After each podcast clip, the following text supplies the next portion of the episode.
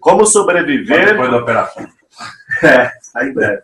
Então, plano B, como sobreviver, viver, conviver e inovar numa época de desconsolidação democrática, de declínio do capital social e de reação exacerbada à emergência da sociedade em rede. Qual o formato possível para novos empreendimentos sociais e empresariais distribuídos no mundo que retrograda? Quando se abrirá uma nova janela e como devemos nos preparar para aproveitá-la, se isso for possível?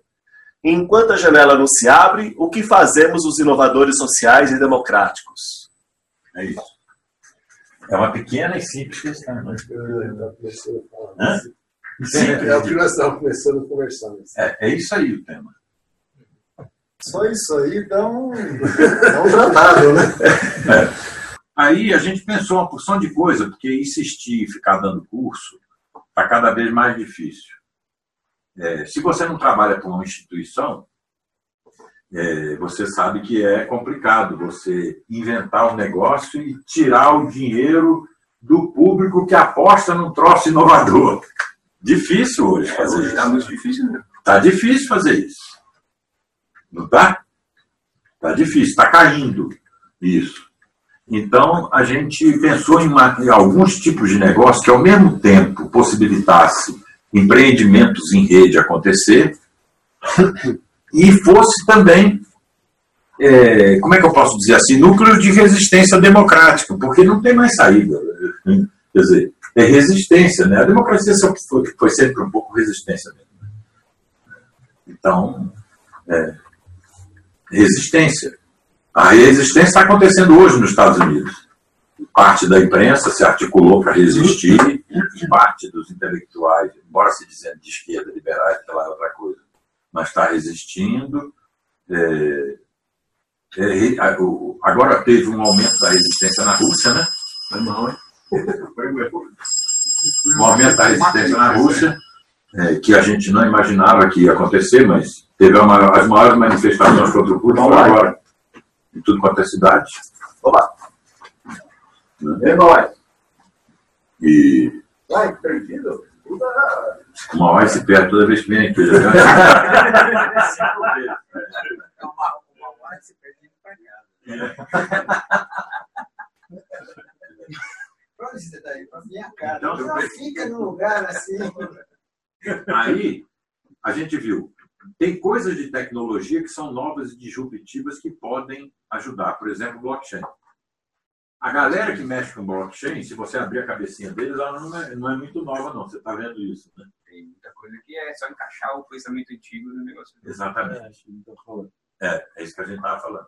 Aí, a gente estava pensando, a gente viu uns exemplos americanos de cara que fez um Airbnb de homeschooling, que o, o modelo de negócio muito bacana, e o negócio cresceu, não foi, não? Marcelo, o negócio lá, esse ah, americano. Viajei. Hã? Ah, Wonderschool, Wonderschool, sim. Cresceu Wonder muito. Wonderschool. Wonderschool. É, a gente é. pegou essa ideia aí. É, aí a gente viu que o Norman Calmos, um cara, sabe quem é, né? Que é ligado, casado com a Regina Câmara. Sempre tá... Ele tá fazendo craft, velho. Tá no craft. Tá no craft. Mas, mas aí ele bolou um sistema que a gente pode usar para fazer outras coisas que a gente quer fazer.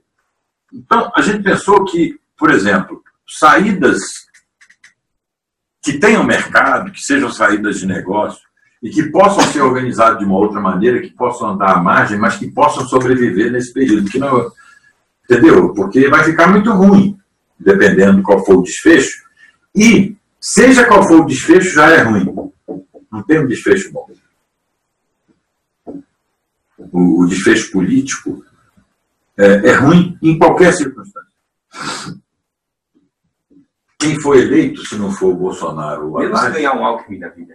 É. O Alckmin vai ter uma denúncia, igual do Temer, vai ter um fora Alckmin, uma denúncia do, feita pelo Ministério Público, né? Porque são três forças contra a democracia hoje no Brasil. O petismo, o bolsonarismo e o lavajatismo. São três, não são duas. É, o lavajatismo é a instrumentação, instrumentalização política do Lava Jato, né? É o cara dizer assim, pô, tá chegando a eleição, vamos denunciar tudo quanto é candidato, a gente influencia a eleição. É o lavajatismo, é, que quer limpar o mundo, que acabou dando em Bolsonaro, grande parte. É. Porque se vocês pegarem o Facebook, noventa por cento dos grupos que foram abertos de combate à corrupção, tipo República de Curitiba, Acorda Brasil, não, é tudo Bolsonaro. Tudo. Até o M B L que diz que não, é novo, mas é Bolsonaro, mas a base é bolsonarista. Os caras não vão votar. Isso evitou, então, o Sérgio Venuto teve um negócio legal esse dia. Isso evitou que, se fizesse uma coligação mais forte democrática, como, sei lá, se juntasse Alckmin, Meirelles, Amoedo, é. Marina, poderia ser uma força forte, assim, democrática. E foi impossibilitado porque a Marina falou: não me junto com o P S D B é. no primeiro turno, porque é corrupto. Não, é, ou não vou falar com o M D B agora, porque ele é Temer. Então, tipo, é. esse ataque à corrupção muito pesado, eu isso. É, o, o ataque à corrupção é, uma, é, uma, é um pretexto. Tá, todos os golpes autocráticos tinham como pretexto corrupção. Até o Palpatine, até o, o, o senador, senador Palpatine, Palpatine, ele fala para a princesa Amidala, lá no... Os senadores... É, ela fala, quando eu for eleito, vou acabar... Ele fala, quando eu for eleito, vou acabar... Volta do sítio, esse... Vou acabar com a corrupção. O Chaves, se você pegar a plataforma dele, era contra a corrupção. Entendeu? Não tem jeito. Se você quer limpar o mundo, vai dar autocracia. Não vai dar mais democracia. A democracia nunca quis limpar nada. A ideia de limpeza é uma ideia maligna. Né? A ideia de pureza é maligna. Então, a... Bola chegou, vou abrir a porta. Mas tem, tem uma coisa também que... Bom, sempre quando tem... Chegou? Os muros subindo, tem as janelas em algum lugar também que estão aparecendo, né? Quer dizer, esse tipo de sempre coisa que sei. Pode... É, não, em algum lugar. É. Em algum lugar aparece. Quando incendiaram o hashtag, eu não sei qual era a janela que aquele povo... Apareceu uma janela, mas demorou, né? Não, e nem que vão ser grandes e muitas. Mas eu, o que eu digo é o seguinte, num ambiente como esse, e num ambiente em que a gente viu e viveu o que viveu alguns anos atrás... Vai ter muita gente procurando janelas. Ah, procurando, tá. Isso é uma coisa que vai acontecer. É. Seja quem for que ganha a eleição, seja que for qual vai, vai ser o desfecho, o impacto na sociedade, vai ter um monte de gente procurando onde é que eu posso ir para respirar, para trabalhar, para viver e tal, não sei o quê. Porque tem um monte de gente aí que já não volta a isso. Mesmo aqueles que acham que vai ser a solução, resolver. A hora que vier para a prática e começar a acontecer, eles vão mudar de ideia. Porque ninguém não tem noção da realidade, eu acho isso. Tem noção, né? Acha que vai resolver o problema da escola com o militarismo, né? É, isso não é militar. É, então, eu acho que vai ser interessante. Mas só me falta de escolher de Lula e Bolsonaro. Não, não, eu estou falando assim, eu... O cenário aí, agora é esse, né? O cenário falta é esse. Aí, aí é, é. Só te falta, não, não falta mais. É, não falta mais. É, é, é assim, o segundo turno já não existe mais. Já foi. É. Não, é, não é questão de escolher entre um e outro. É, o que tinha que escolher, tem que escolher agora. É, se não tem segundo esses dois, não tem segundo turno. Não existe. Na minha cidade, oitenta por cento da população... Eu vou exagerar, então. Não é oitenta por cento. setenta por cento da população quer matar os vagabundos e vai votar no Bolsonaro, porque o Bolsonaro vai dar tiro de vagabundo.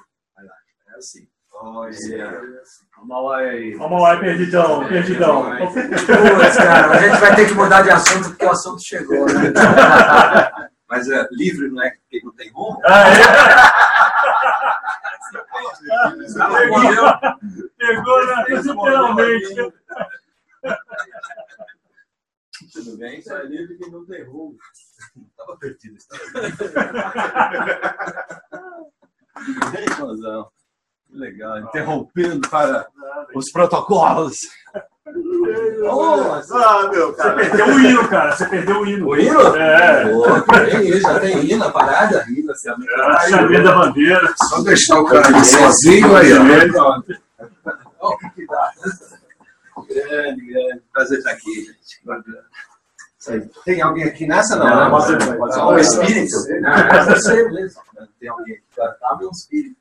Acabou sem espírito. Mas não deixa o Mauá te interromper, não. Continua a parada aí. Muito bom. O Augusto estava falando do, do, do Ministério Público, né, como, como uma força também, o lavajatismo, né? Estava vendo, o, o Deltan Dallagnol postou é, quinta-feira. Um, um, ele pegou uma notícia que é de um site the intercept dot com, quer dizer, eu, eu não postaria, você fica com medo de ser fake news, mas o assunto é: famílias tradicionais dominam a política brasileira e isso não tem hora para acabar. Qual que é o problema? Assim, não pode, então, então... Aí a gente coloca o Bolsonaro, que é uma é. família bastante inovadora. É, não tradicional. Não, não é tradicional. É tratada como se fosse um negócio de família pela resistência a qualquer forma, qualquer ameaça a essa tradição. E que nem tanto. Bolsonaro e é. Não, então, mas aí você fala assim, o que que o... o alguém do Ministério Público acha que está colaborando, tá colaborando de, de falar, não, tenho que acabar com isso. Ah, por que, que esse cara não, não abandona o, o Ministério é. Público, né? Ele vira um se político, candidato. Se candidato. trinta e nove É. Mas aí tem esse privilégio, né? trinta e nove mil razões. Na verdade, ele não disse nada, né? Nem para um lado, nem para o outro. Né? Essa...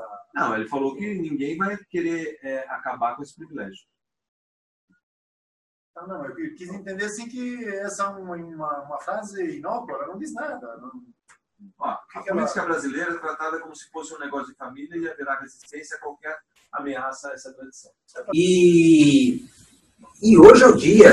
Bom, a gente vai estar tá procurando nascente. Hoje as nascentes estão tudo... As terras que não, normalmente não saem água, hoje está saindo. É, né? Está saindo água, batendo em qualquer lugar e tal, não sei o quê. Então botou lá na roda, eles vieram. Quer dizer, as condições, em geral, seriam as difíceis, né? Para que a coisa rolasse legal, as pessoas ficassem felizes, etcétera. Mas a gente terminou no auge. Estava todo mundo hiper feliz, barará, barará, barará. Ali a gente tinha pessoal da Unicamp, tinha um monte de, de jovens que são monitores, alguns de ciências sociais, artes plásticas, não sei o que lá. Tinha um pessoal super... tradicional da Secretaria do, do, da Educação, etcétera. O que eu quero falar? Eu só dei uma janela. Ninguém pensou em política, ninguém pensou em nada disso. De novo, a gente consegue juntar gente no que interessa, que é comum a gente, a pessoas, pensando a cidade de uma maneira totalmente... Tinha agenda Unicamp, que estuda Campinas a vida toda, escreveu milhões de teses, doutorado, etcétera. Estava ali uma novidade, repensando o seu trabalho, repensando seu, sua produção intelectual, etcétera. Onde eu errei? Como é que eu esqueci disso? Como isso? Que é na afetividade, na conexão real, etcétera. Então, é isso que eu quero dizer sobre a janela. Não pode existir de continuar fazendo o que a gente faz, porque tem espaço. Esse momento, que é um momento terrível que a gente está vivendo, você consegue abrir uma janelinha ali, na chuva, caminhando, se molhando, no meio do trânsito. Funciona.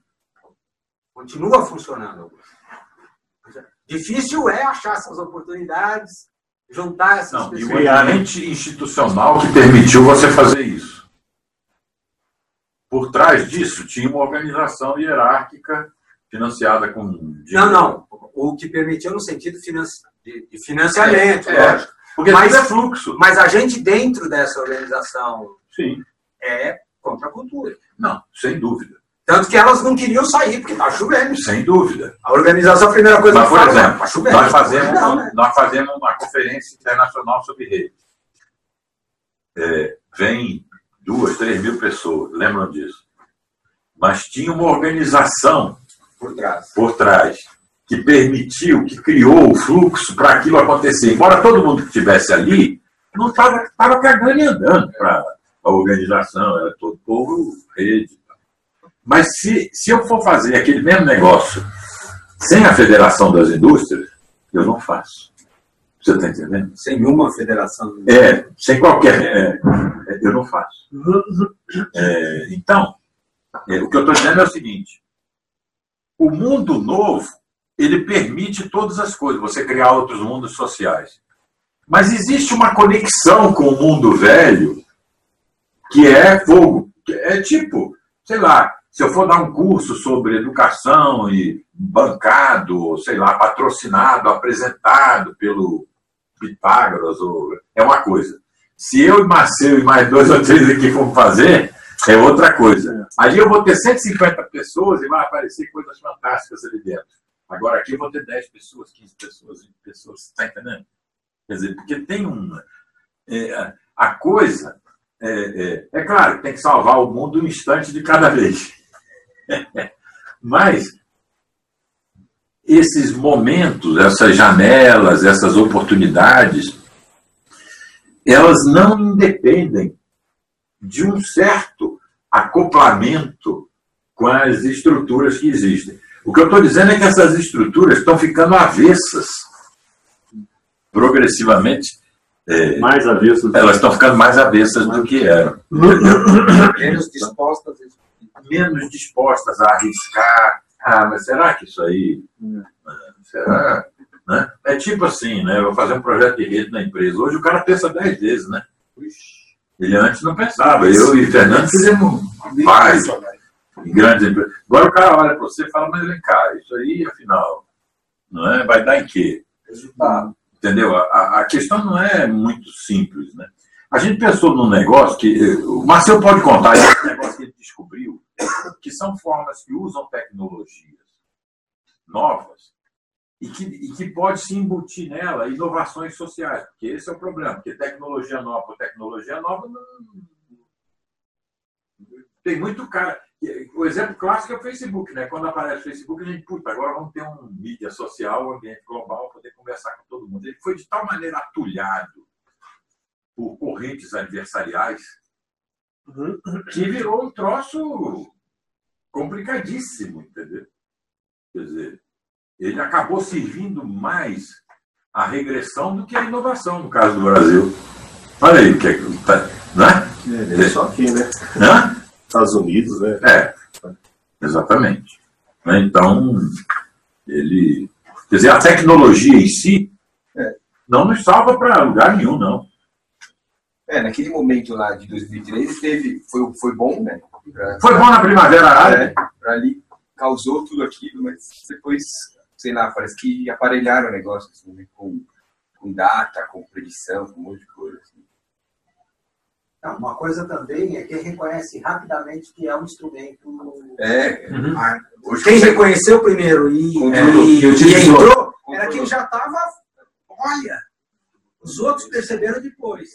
Mas aí puderam usar também. É. Para o bem e para o mal. Todos estamos direitos é. Aí isso. Aí o cara... O Augusto postou esses dias, né? Aquela coisa de que de fica... É, surpreso com os pensamentos das pessoas, etcétera. Como eles estão ainda mais uh, fora do tempo do que você pensava. É. Mas quem permitiu você ver isso foi a tecnologia nova. Foi. Senão a gente não teria visto nunca. É. Você vê, né? Não é? É. Que as pessoas puderam. É, não, porque não, não dá para você sair de casa em casa vendo como é que as pessoas estão pensando. Então, você também viu o problema. É, hoje você vê a corrente de opinião muito mais rápido, né? Antes até, até talvez do que, o, do que a pesquisa... É, que a gente estava falando antes à noite. Antigamente, do debate público do Brasil, há trinta anos atrás, participavam cinco mil pessoas. Era tudo em torno dessas. Hoje participa mais de um milhão de pessoas. Quer dizer, é como você botar uma Campinas inteira dentro de Poço Alto, sem mexer no sistema de transporte, de lixo, de coleta de lixo. Então é isso que aconteceu com a esfera pública. De repente, entrou milhões, as estruturas eram estruturas para pouca gente. Quem participava do debate público era cinco mil pessoas, se tanto, né? De repente tem um milhão participando. Então, isso é uma avalanche, é uma invasão dos bárbaros no primeiro momento, né? É uma invasão dos bárbaros, porque os caras vieram com tudo que eles eram. E eles eram horríveis. Esse é que é o problema. É, no sentido político, né? É, eles eram horríveis. Então, isso é um choque é, brutal, né? Em tudo. Eu lembro, eu vejo que até nem a gente acha mais as coisas de inovação. Abram várias páginas de grupo do Facebook procurando inovação. Inovação social, inovação não sei o quê. Esses vinte grupos que apareceram querendo inovar na política, você vai ler o que eles estão inovando, não, tão, não tem nada, tem, tem zero vírgula um micrograma de inovação, entendeu? Ah, não vamos contratar mais gente para o nosso gabinete. Ah, não vamos aceitar o fundo partidário. Isso não é inovação, meu amigo. Você está fazendo pequenas coisas incrementais, assim, mais demonstrativas do que efetivas. Mas não tem um cara bolando uma coisa nova, não tem nesses grupos. Então, é, é um baixão mesmo, né? Aí o, o Marcelo talvez pudesse contar um pouco como é que ele descobriu aquele negócio lá, como é que a gente emendou com a ideia de Beyond School e como é que a gente depois pensou em re, re, reconstruir aquela ideia do magistério. Que é uma ideia muito forte, quer dizer, não é pegar meninos novos prodígios, é pegar de todas as faixas etárias, mas sobretudo idosos, entendeu? Porque essa parte, na sociedade produtivista, ela ficou relegada. Sabe que essa parte é relegada? O cara ficou velho como se fosse um fracassado, porque ele já cumpriu todo o seu ciclo produtivo vital, então agora ele vai ficar encostado, atrapalhando a filha, o filho. Isso. Ele é um rejeitado, ele é um, ele é um cara que não tem reconhecimento. Só que esse cara tem energia produtiva, tem energia intelectual, tem energia espiritual, para fazer muita coisa. E ele não faz, porque ele está numa circunstância.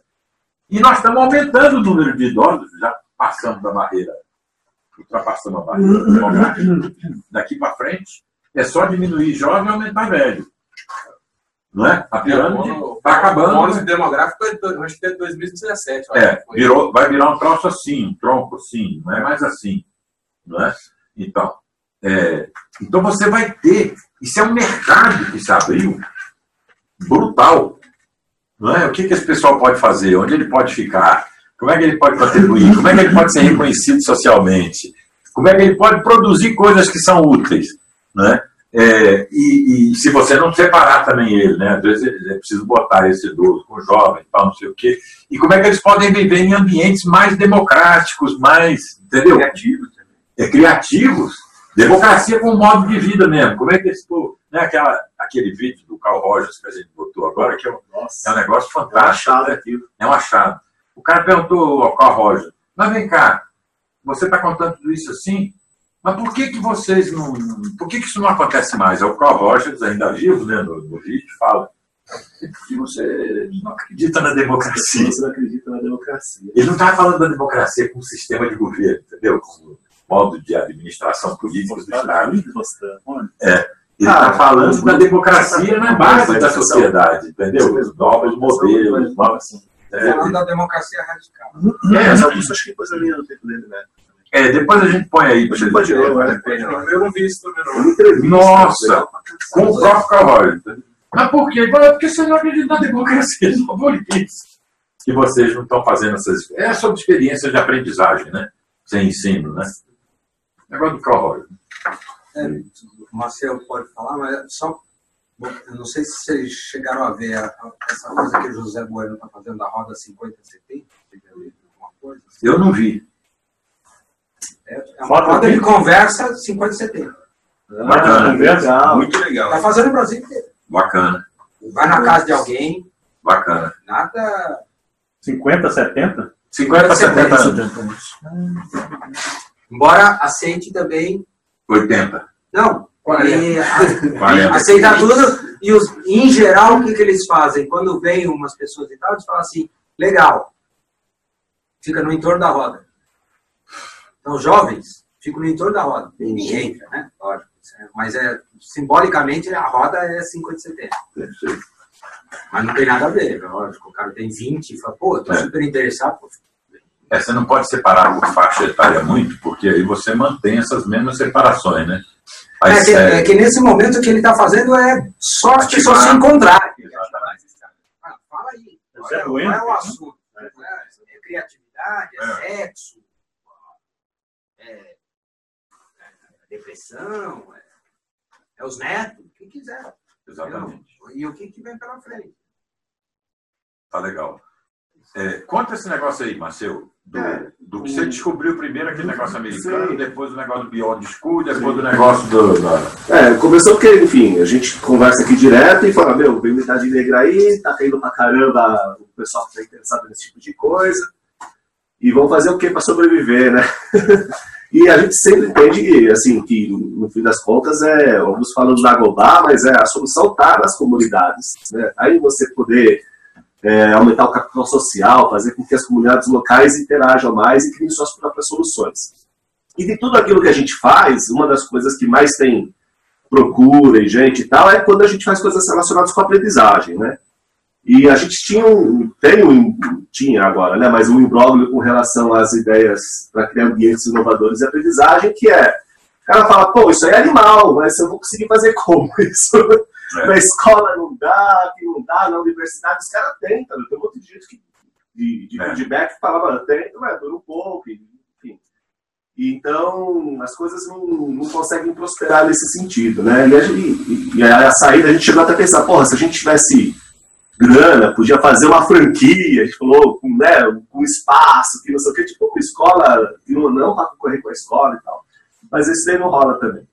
Então, pesquisando nessa área aí, cara, aí eu cheguei numa, num, num pessoal lá em Nova, começaram em Nova York, cara, é, chamado é, Wonderschool.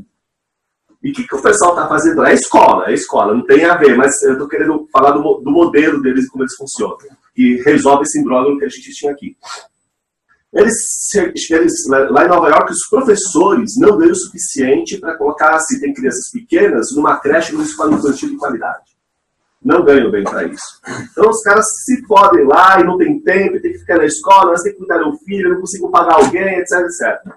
Aí os caras chegaram na seguinte ideia, mano, a gente é da área de escola, o que, que a gente vai fazer? A gente vai capacitar o cara. Pra ser... E tem muito professor com tempo meio período ocioso, assim. Então a gente vai capacitar essas pessoas para poder exercer sua atividade profissional, vamos dar um, uma estrutura, aplicativo, treinamento, é, para o cara montar na sua própria casa uma escola, uma creche, ou seja, ele criou um negócio para ele mesmo, tem um retorno financeiro, resolve o problema que ele tem, ao mesmo tempo envolve a comunidade local, com um monte de gente no seu bairro que precisa deixar o filho em lugar de qualidade, e ele está lá, ele é um cara conhecido lá no local. Então é tipo, é um modelo de negócio tipo o Airbnb das escolas, né? O cara dá toda a estrutura, ensina, tal, acompanha, sistema de cobrança, etc, etcétera. E ele fica uma porcentagem, tipo... E, e a empresa fica lá dez por cento, vinte por cento, não sei quanto que é, por dar toda essa estrutura de treinamento constante, dar o um aplicativo e tal. Falei, cara, e se a gente fizesse isso, falei para o Augusto, os ambientes inovadores de aprendizagem, um espaço onde a pessoa pode usar na sua própria casa, ou na empresa, num lugar ocioso, num galpão que ele tem, onde ele quiser, mas sempre no seu próprio bairro, um espaço onde as pessoas podem exercer suas atividades de investigação, de polinização, de expressão artística, de festival de ideia, para o pessoal empreender, aberto para, assim, o foco pode ser crianças, mas pode ser de qualquer idade, inclusive, né? E da mesma forma, a gente já conhece a tecnologia social, sabe dar o treinamento, tem a estrutura, pode dar toda a plataforma por onde esse negócio vai funcionar. Então, a gente falou, caramba, é uma ideia boa essa aí. É uma ideia boa. E a gente falou, vamos organizar essa história aí e começar a compartilhar com o pessoal o que eles acham. Então, o que, que a gente pensou foi justamente isso. Aí o Augusto falou, meu, isso daí não é uma coisa para brigar com a escola. Porque se a gente for entrar no esquema de legislação para a escola, de professor e tal, enfim, a coisa não viabiliza, ainda mais no Brasil, do jeito que está as coisas. Ah, e essa semana é, é, virou, né? virou inconstitucional. É, exatamente. nove a um. Você vê como está arraigado. Esse é o negócio além da escola. Aí apareceu o negócio de Beyond. Quem que votou a favor? Quem foi? O único que votou a favor? O voto a favor foi do Barroso. Ah, é. Desculpa, Marcelo. Então não é para competir com a escola. Assim como o pai acha que é importante o filho fazer inglês, balé, não sei o que, não sei o quê, ele pode achar importante o filho desenvolver atividade de investigação criativa, de expressão artística e de empreendedorismo. Como habilidades para o filho. É basicamente com a investigação, com a criação, festival de ideia, feira de ciência, que não devia ser um negócio uma vez por ano, feira de ciência direto, né? É, em suma. E que tudo isso daí vem de encontro com o que a gente acredita, não sei se vocês leram um documento que a gente produziu um tempo atrás, são as habilidades humanas que não vão ser substituídas brevemente por robôs e algoritmos, inteligência artificial fazendo. Ou seja, o que, que de humano a gente pode desenvolver hoje, o que, que eu posso me preocupar com um jovem, com um filho para estar desenvolvendo hoje, que no futuro próximo vai ser relevante ainda, né? Ou seja, criar um ambiente de aprendizagem tipicamente humana para desenvolver isso. É. E aí, enfim, como a gente não envolve só essa história, aí depois o The Old School, mas o Augusto falou, pô, Marcelo, a gente pode usar para qualquer coisa, cara. Ou seja, estimular que as pessoas nas suas próprias localidades, nos seus bairros, na sua rua, juntem ali com os outros e comecem a fazer negócios que envolvam não só a questão da aprendizagem, mas também alimentação, mas também é, é, questões de financeira que a gente tem no Abucufim. E aí até o mais externo pode ser, funcionar dentro desse modelo de negócio. Que é um, essa ideia que o Augusto fala agora, de é. focado principalmente nos idosos. Aí, aí, aí cê, você entrou em contato com o Norman Calmos. Qual é, é isso que o Norman fez? Aí, o, aí é legal, só que enfim, a gente podia desenvolver uma plataforma, né, para poder funcionar isso e dar como subsídio a quem entrasse nesse esquema. Só que aí eu conheci o Norman, né? E o Norman, enfim, já tá correndo atrás toda hora. Ele fala, quero falar, quero falar, quero falar. Eu conversei com ele e falei, caramba, a plataforma tá pronta. A plataforma do Norman Calmos é justamente isso, que é o Craft. Ele tem a base no sistema blockchain, então em breve desenvolvendo o sistema blockchain próprio dos caras lá. Vocês estão fazendo isso? Não. Norman Calmos? Norman Calmos. É marido da Regina Câmara. Eles são lá de Mato Grosso do Sul. Ah, tá. Eles sempre acompanharam nós. Hein? Sócio do Reinaldo, que é amigo de infância. Quem bancou foi o homem do, do Camaro Amarelo lá, que, que chama? O homem do Camaro Amarelo. É, da música, cara. Da dupla, você entendeu? Da dupla, é. Enfim, que é amigo de infância do Reinaldo, que é sócio do Calmos lá. Mas enfim, eles desenvolveram uma plataforma, cara, que tá pronta. E já é georreferenciada para dizer assim, onde que tem um lugar desse aqui perto? Oh, porra, você está interessado em fazer um negócio desse? O lugar mais perto para você é esse daqui. Você já pode entrar em contato direto, acertar lá as coisas, a plataforma une, né, a oferta com demanda, com, demanda, com a procura. É, eles estão incluindo um sistema de pagamento dentro da plataforma e, além disso, ela tem um gerenciamento, a moeda social deles lá é baseada em reputação, né? Então... É a maneira que eles usaram de poder, entre aspas, minerar essa moeda que é o craft, né, lá dentro, e poder ser usada também para fazer transações comerciais lá dentro. Então, se eu avalio bem você, você me avalia bem, o, o simples fato de avaliar gera uma reputação que é convertida numa moeda, e essas moedas têm valor dentro da plataforma. Bom, eles estão com um mega projeto, a Ausência tem com várias outras funcionalidades, mas aí conversando... Montaram uma empresa no Uruguai, não é? Para escapar. Para escapar da legislação brasileira, que podia dar uma treta.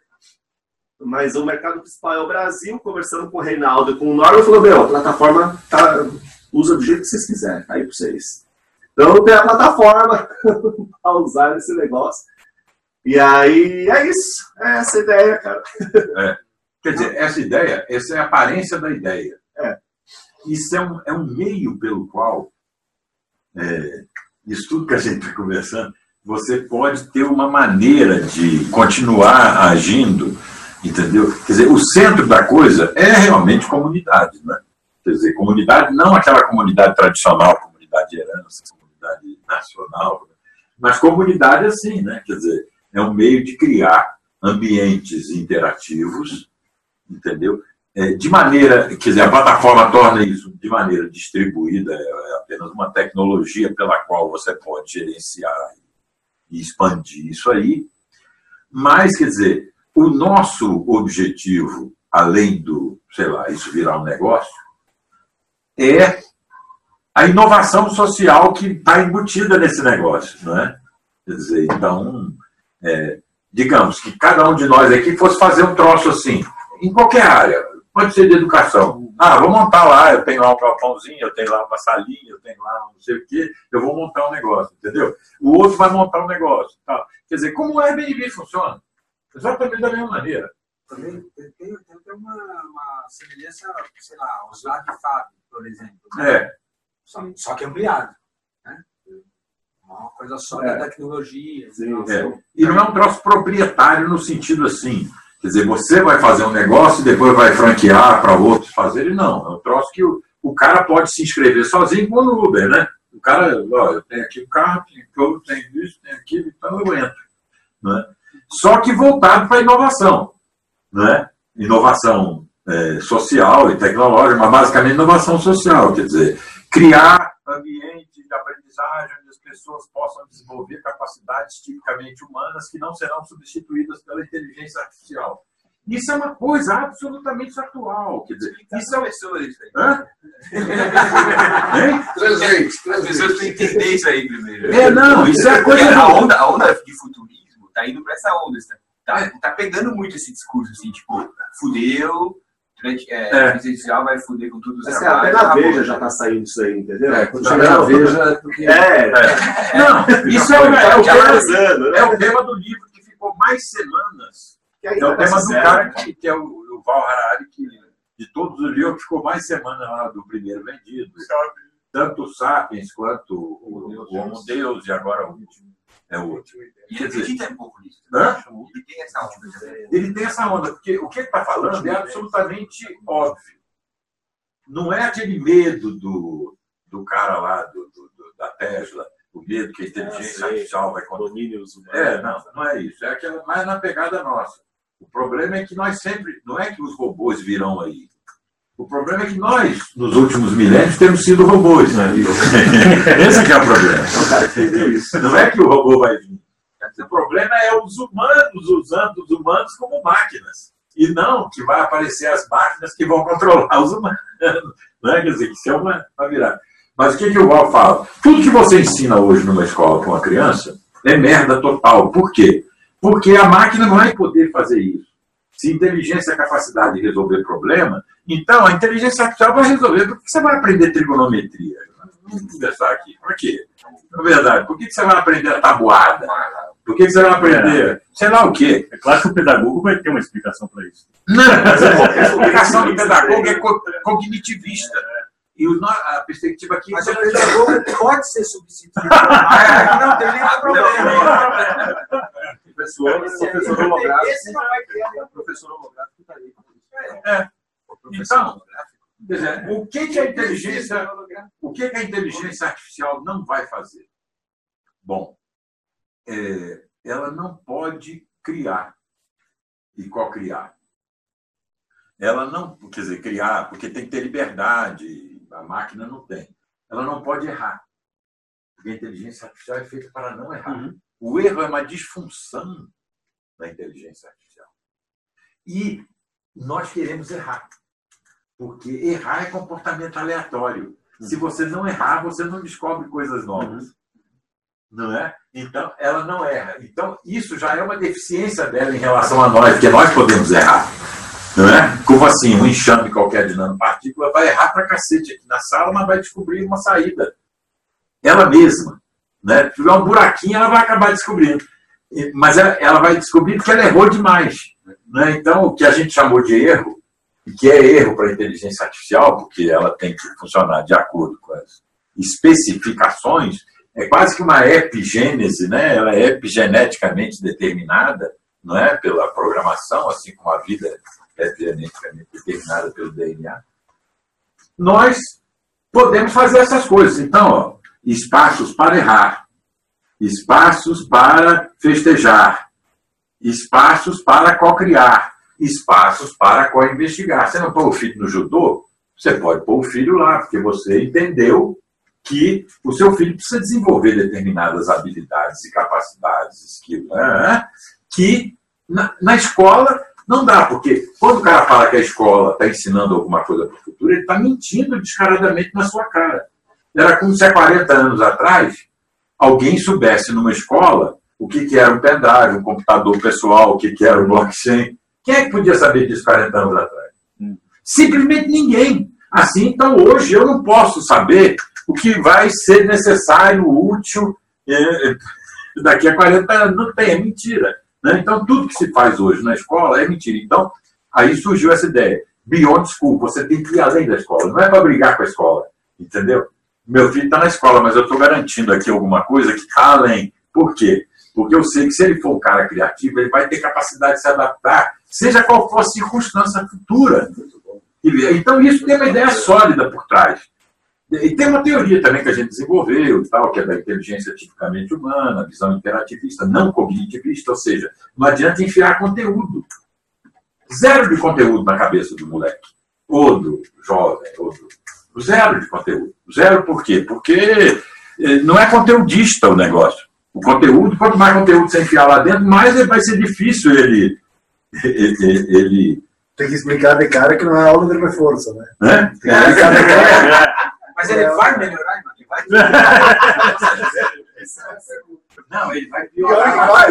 Ele vai piorar muito. Ele vai piorar muito. Se eu deixar ele aqui comigo, eu lhe garanto que ele vai piorar. Não, e outra coisa, ele vai piorar porque vai entender, na verdade. É. Aí vai dizer, não, é pra que isso? É. Tem um cara que ele tem um, tem um cara que tem uma iniciativa lá em Pinheiros. Você já viu o Argeu, Casa de Ideias ali? Ele tem uma, uma casinha ali que é na Vila Madalena, ali, que é para criança, é, é meio que atividade complementar. Ele fala é, é, nas férias, ele faz muita coisa nas férias, é tudo para criança ir lá e ficar mexendo em ferramenta, criar coisa, construir roupa. Isso é moleque de ideia, né? Ué. É, chama, é, é, é o moleque de ideia. Isso é moleque de ideia. Isso também, é. É. É. A casa é do Epidauro. Você já ouviu falar do Epidauro? Epidauro, o centro antigo lá, é o, sim, o Epidauro, eu sei. Que ele promove a cura através, é um centro de cura. Através da criação. É. Se você não criar, você não vai esperar. Da criação e do sono. Isso. Legal. É interessante. É. É. É. Saúde, saúde. saúde. Beyond, beyond health. É. Entendeu? Beyond health. Epidauro foi um negócio que a gente até chamou uma menina, a Roberta, ela esteve aqui com a gente, não sei quem estava. Eu não. Ela passou um dia aqui com a gente, que ela é uma médica... Aquela ideia que você... Heterodoxa. É, a ideia da ferradura que era um pouco epidauro. Quer dizer, o cara chegava lá com uma doença. Aí ele tem um clínico logo de cara, que é o cara que vai dizer se ele está com uma doença mesmo grave, que ele pode morrer, ele tem que tomar antibiótico, tem que fazer uma intervenção cirúrgica, ver o hemograma do cara, e... bom, em suma. Passado esse, aí tinha vários tipos de terapia que ele ia seguindo. Tipo Epidauro, entendeu? Como se ele estivesse percorrendo uma ferradura assim. Aí tem o cara das ervas, tem o cara disso, tem o cara daquilo, tem o cara de... Aí no final, ele dizia, bom, o que, que você tem que fazer agora? Bom, os caras conversavam sobre ele, que é uma coisa que médicos não fazem, né? Conversavam sobre ele, para chegar a algum acordo, não é? Porque senão cada um ia saindo com uma... E no fim o cara dizia, o que, que você tem que fazer agora? Agora, você tem que dormir, porque os deuses que trazem a, a doença são os mesmos que trazem a cura. E você dorme, né? Depois de toda a passagem.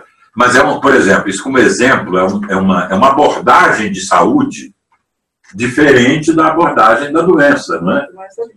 Total, não é? E depois é o sistema imunológico do cara que vai mesmo fazer alguma coisa, porque é sempre assim, né? Então, você tem muitos beyond. Não sei se eu estou conseguindo explicar, que é o seguinte. O mundo está aqui, velho.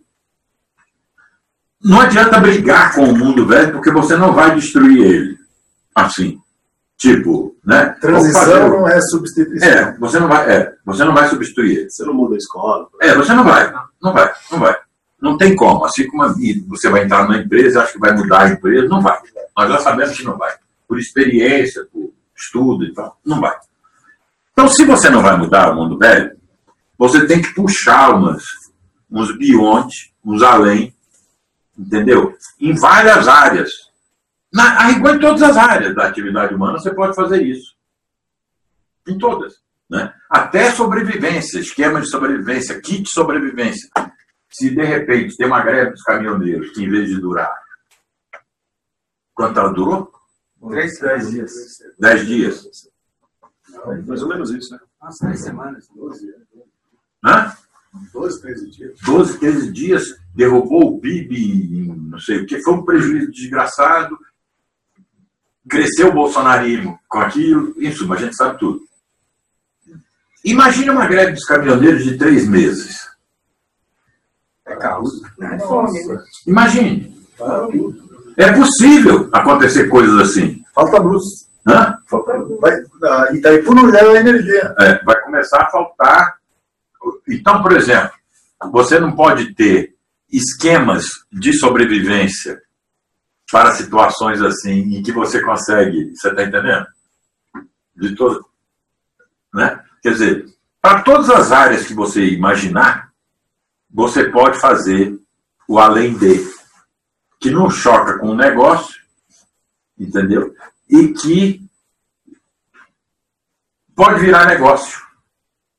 Negócio no sentido de pode se sustentar sem ser patrocinado, porque essa é, quando eu digo pode virar negócio, o que eu estou querendo dizer é o seguinte: pode continuar funcionando sem ter o mecenas ou o patrocinador.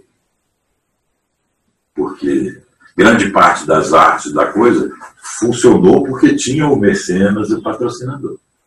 Como é que a gente faz as coisas funcionar sem ter o mecenas e o patrocinador? Quer dizer, então... O bootstrap, né? É, exatamente. O bootstrap é esse termo que eu estava é. vendo lá. Que, eu... que é a ideia do, do, do Peter Laird lá, de faz, como é que faz... Conta isso aí, conta essa história aí. Essa história é muito bacana lá. Do é. Peter Laird, era um holandês, tinha acabado de formar.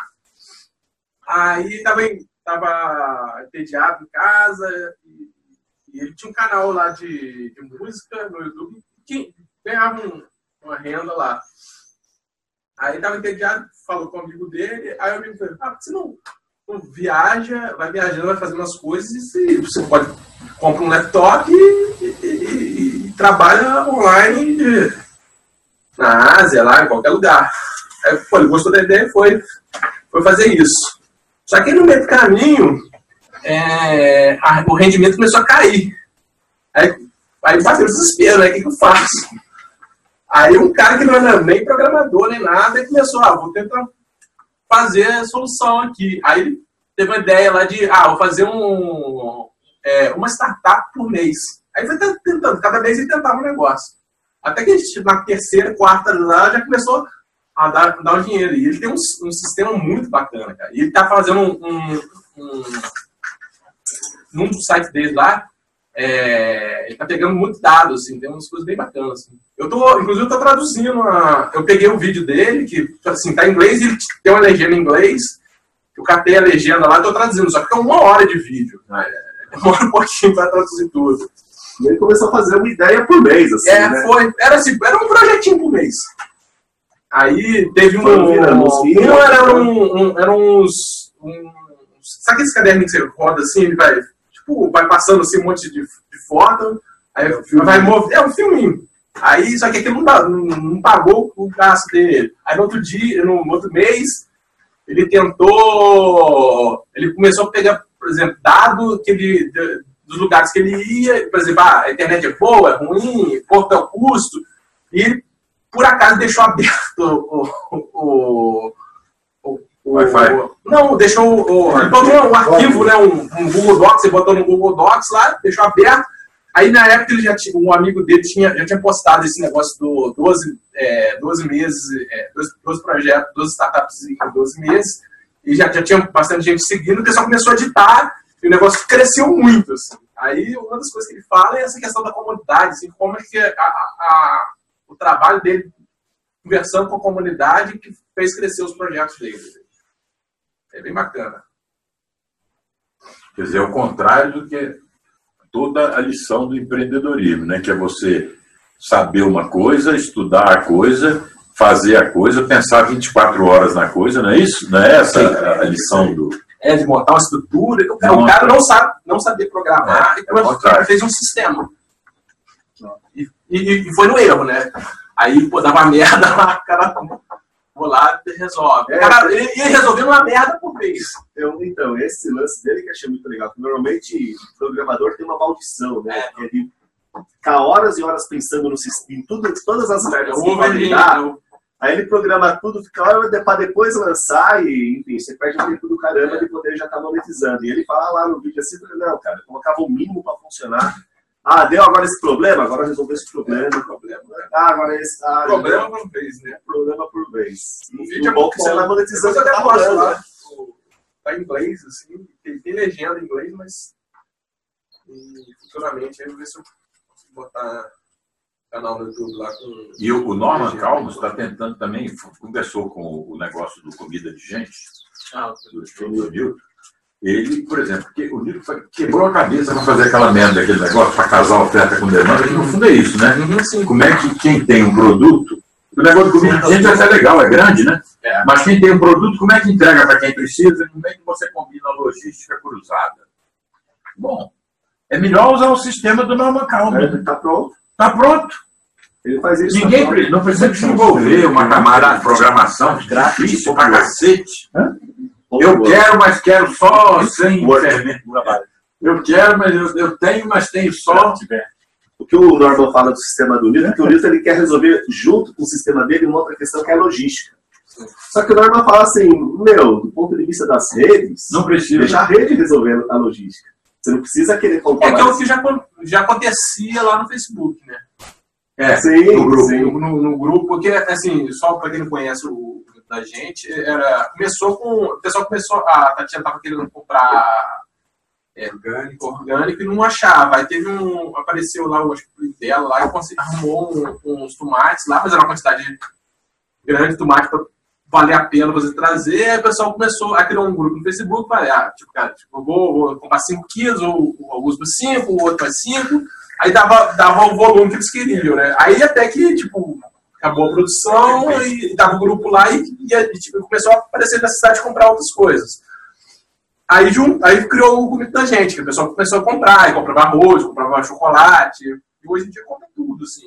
E é um volume muito grande. Aí o Milton se meteu a fazer um sistema. Um sistema. Aí tem um sistema lá, já está funcionando já lá.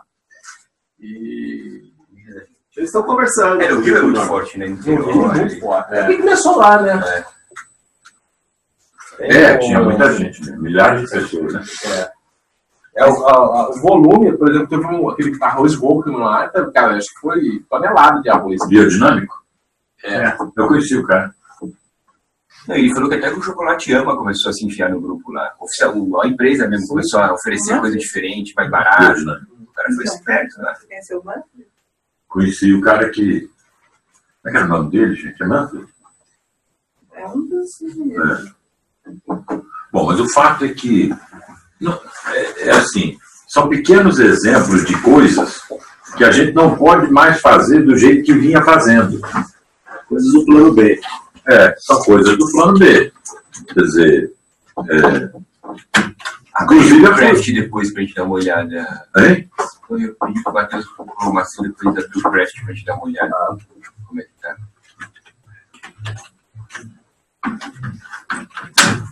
Mas a ideia então que o cara cadastre o espaço dele, desse lugar, sabe? Várias atividades que ele vai fazer ali. É, não, não, na parte da aprendizagem, assim, ah, eu quero abrir um espaço aqui. É isso. Beleza. É, cadastro o espaço, vai ter todo o treinamento, não sei o quê, papapá. A gente está até pensando em fazer um basic camp para quem quiser entrar, porque é difícil você é. entender o que é uma tecnologia associada de cocriação sem participar de uma, né? Sem vivenciar. Explicando, não entende. É, e aí, assim, a plataforma que você vai fazer tudo. Ou seja, é, não só é, é, tem todo o material de acesso de treinamento, mas também a plataforma, ela ajuda, ela cadastra pessoas interessadas e automaticamente indica quem é o ponto mais próximo para ele poder participar. Ou então, que é o que a Wonderschool faz também, é, pega pessoas... Fornecedor e cliente, né? Pega a pessoa que a, que a Wonderschool faz e está pronto no, no, no Norman. Ela pega, tem pessoas desse bairro aqui, tem, sei lá, cinquenta pessoas aqui que estão interessadas nesse lugar em fazer uma coisa assim, só que está muito longe. Opa, deixa eu procurar alguém que não tem a ver, entendeu? Então, a plataforma, ela junta oferta com demanda, é, sistema de pagamento por ela também, e, e é isso, cara. É isso. E vai o Airbnb das, dos ambientes inovador. É legal. E já dá pra, hoje já dá para colocar essa descrição já... Dá. Dá. Não, precisa ter, não precisa de nenhuma adaptação, não. No ambiente, no ambiente dele? É. A única coisa que ainda não está é que ele falou assim, nos próximos dois meses, ele falou, que é o sistema de pagamento que está entrando no ambiente ah. dele. Que ainda não está. Hoje o que tem é essa, mas, o algoritmo de oferta e procura. Mas e serviço gratuito? Tem algum? essa possibilidade. Como assim? De você de colocar... Ah, então, aí o que é o craft, né? Falando do craft. Tem um vídeo lá no Rebeldes Criativos, lá no grupo, é aberto, qualquer um entra lá e vê, mas... O craft começou antes, chamava diaríssima, ou diarista, diaríssima, focado só em serviços domésticos, né? Então, a pessoa cadastrava lá, quem quisesse prestar serviço, quem quisesse contratar via lá, juntava uma com a outra, colocava elas em contato, negociava preço direto entre elas, a plataforma não intermediava nada, não ganha nada a plataforma. É... E aí, na hora de gerar reputação, vai gerando a história dos crafts, né? E aí, essa história evoluiu para o craft ponto org, que ele vai migrar o diaríssimo para aí, mas agora é para qualquer tipo de serviço. O foco deles são serviços autônomos, né? Então, qualquer coisa que você quiser prestar, é, você consegue cadastrar aí. A minha... Ou procurar alguém para contratar. A minha esposa, ela faz um trabalho que chama Cânio Sacral. E a gente tem descoberto que está tendo muito interesse. Uma plataforma dessa poderia... De alguma maneira, juntar essas pessoas que fazem isso lá claro. Atrás de São Paulo e... É, claro. é, é isso? É. Em São Paulo, onde é mais forte, né? Interessante. Tipo TaskRabbit. Não conheço. TaskRabbit. É um americano que tem. É, bom. Faz um tempo, eu acho que é clone. Pode ser. Mas você pode dizer o que eu estou falando. Sabe qual é o significado da palavra crédito? Comunidade, que não tem um. Faz tudo e não ser um negócio. Pode, pode. Pode. Você pode cadastrar o lado direto, né? E aí eu não sei. Já deu o significado. É, a gente pensou isso, mas aí a ideia mais forte, quer dizer, a outra ideia, que é a ideia é o seguinte, que é, eu comecei a falar aqui, essa parte da humanidade que devia ser, vamos pensar assim, o cara vai vivendo, ele vai ficando mais humano, ele vai tendo a oportunidade de ficar mais humano, ele também pode se desumanizar nessa trajetória. Então, o humano não está dado a quantidade de... O quanto... Os quanta, o humano não está dado de, de partida, só a condição de ser humanizável. Né? Então você vai vivendo, você pode ficando cada vez mais humano ou pode se desumanizando, claro. Né? Dependendo da, das escolhas que você faz e dos, a, a, das coisas que acontecem na sua trajetória, na sua história fenotípica. Vamos dizer assim. Bom, o que, que a, a sociedade fez? Ela fez um troço cruel pra cacete. Ela disse assim, ó, o... O cara nasce, durante um período, ele não é humano, ele é um projeto de um ser, de um ser humano. Então, tudo que ele faz no período de escolar é, é, não vale em si. Eu estou cagando o que acontece. É para depois preparar meu filho para ser um engenheiro, para ser um médico e tal. Então, ele matou o presente. Ele trocou o presente dessa parcela imensa da humanidade, que são crianças e jovens. Ele trocou o presente, desumanizou, porque ele disse que no futuro, no futuro quando ele sair do tubo, aí ele está preparado. Vai estar formatado. Vai estar formatado para a vida adulta, onde ele vai arrumar um emprego. Vai ser, muito bem. Aí tem um período em que ele, preparado, não é? Foi deformado como adulto, ele vai então fazer as tarefas do próprio adulto. Isso vai até um momento. Depois ele vira nada.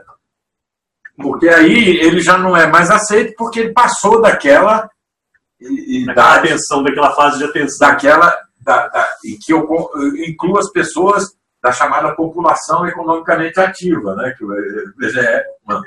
E aí eu perdi essa outra parte da humanidade, eu perdi essa aqui, preparando o cara para um negócio que vinha depois, que não era em si, não era criativo. Quer dizer, o cientista pequeno, mirim, ele nunca pôde ser um cientista. Por quê? Porque não deixaram ele ser um cientista, nem para descobrir, nem para redescobrir. Porque ele só podia ser cientista quando fosse grande. Então eu matei aqui a ciência, a arte, matei a criatividade. Olha o Ken Robson lá, né? Matei tudo aqui. Preparando o cara para sair do tubo. Aí o cara saiu do tubo, caiu no espeto, né? Foi armado, foi sem emprego. É. Aí, depois, eu falei, bom, agora tchau. Eu vou te dar um dinheiro aqui, chamada aposentadoria, em que você vai pagar o plano de saúde, os remédios crônicos que você vai tomar e se preparar para morrer. E você vai ficar num lugar... Esperando a morte você chegar, vai ficar num lugar... É, esperando a morte chegar. É, você vai ficar num lugar agora que você só vai atrapalhar os outros. Aí a filha diz, puxa, mas eu, eu queria usar aquele... o quarto do vovô para fazer um, um escritório. Pô, como é que ele morre? Ele, ele já está Quer dizer, a vida sexual dele diminuiu e no patriarcado ele vai virar, se for um homem, vai virar um cara assim, administrado pela mulher, se a mulher durar, porque ela tem mais o senso de administrar, né? É, e, bom, ele, ele vai jogar bocha na praça, vai jogar dominó, dominó, dama, vai jogar dama. Comédia é isso, tentar dizer, ele é, ele é um cara que naquilo que devia ser, vamos fazer uma peça de teatro, naquilo história, que devia ser a criança musical, pois é, naquilo que devia ser a criança da vida dele, foi a, a, a derrubada total da vida dele. Quer dizer, e ele perde um longo período de declínio. Né? Um longo período de declínio. Ah, e ele perde o quê? Ele perde aquilo que é mais essencial é, para o ser humano, que é o reconhecimento social. Nós nos movemos muito mais pelo reconhecimento que por qualquer outra coisa, por dinheiro, por poder. É você ser reconhecido, acolhido. É, é fundamental da parte de ser humano você ser reconhecido por outros humanos. Mas ele não tem outros humanos para reconhecer, porque a família monogâmica onde ele está começa a olhar ele como um estofo. Aí esse cara tem um projeto qualquer. Quero escrever a minha vida. Quero trabalhar com criança. Quero contar história. Quero pintar. Quero fazer escultura. Quero fazer marcenaria. Fazer teatro. É, quero, quero, sei lá, depende do cara. É. Né? Bom. Não, tem sua vida. Agora é só escrever criativamente aí, vamos fazer. O problema é o seguinte, é que essa parcela dos inúteis pela idade, que vão ter os inúteis, porque a, a inteligência artificial vai tornar, tornar inútil, mano. Mas essa parcela dos inúteis pela trajetória da vida cresceu e cresce no mundo todo.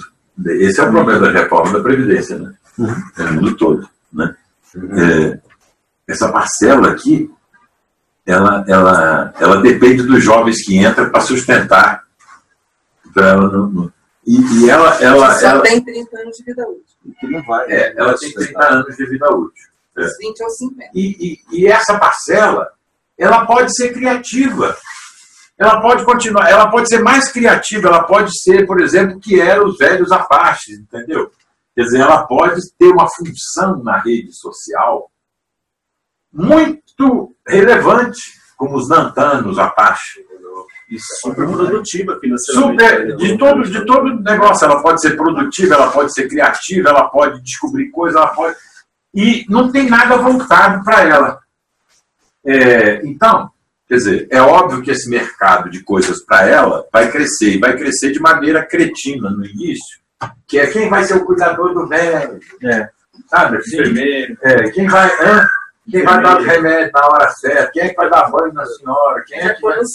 Hã? Pôr no sol. É, quem é que vai pôr você no sol? Vou tirar você. É, quem é que vai pôr no sol? Regar, né? Hã? Quem vai caminhar? Que é legal, né? É. Agora...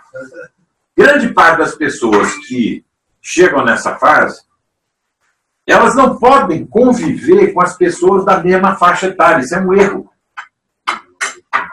Ela tem que conviver com a criança, com o jovem, com o adulto, entendeu? Porque se você segrega pela, pela faixa, é, você mata. É, é, é o muro da lamentação. O cara vai começar a descrever as dores. E um velho descrevendo as dores que ele sente é a coisa mais patética do mundo. Porque são muitas dores, porque... O hormônio do crescimento desce, as endorfinas são produzidas em menos, então é dor todo dia em qualquer lugar. É briga de doença, né? É briga é. de doença. É. Ah, mas a minha, a minha dói aqui, a minha dói ali. Isso aí, sem telhado, isso aí. O que a gente pensou? A gente pensou num negócio que era que surgiu lá em dois mil e catorze, lá no Next. Que era fazer o seguinte, não fazer de maneira centralizada, que era fazer o seguinte, bom, você é velho, tal, você chegou numa faixa, mas você pode conviver com outras pessoas, você pode ir para uma casa criativa. Estou pensando assim, lembra da casa do X-Men? Mansão X. É uma mansão X, em que você junta jovens superdotados com superpoderes. Nós estamos dizendo o seguinte, esses caras, eles têm superpoderes humanos. O Augusto quer fazer a noção eles... lá, quiser, quiser. É, o que eles... é. O que eles não... Essa aí vai dar dinheiro. O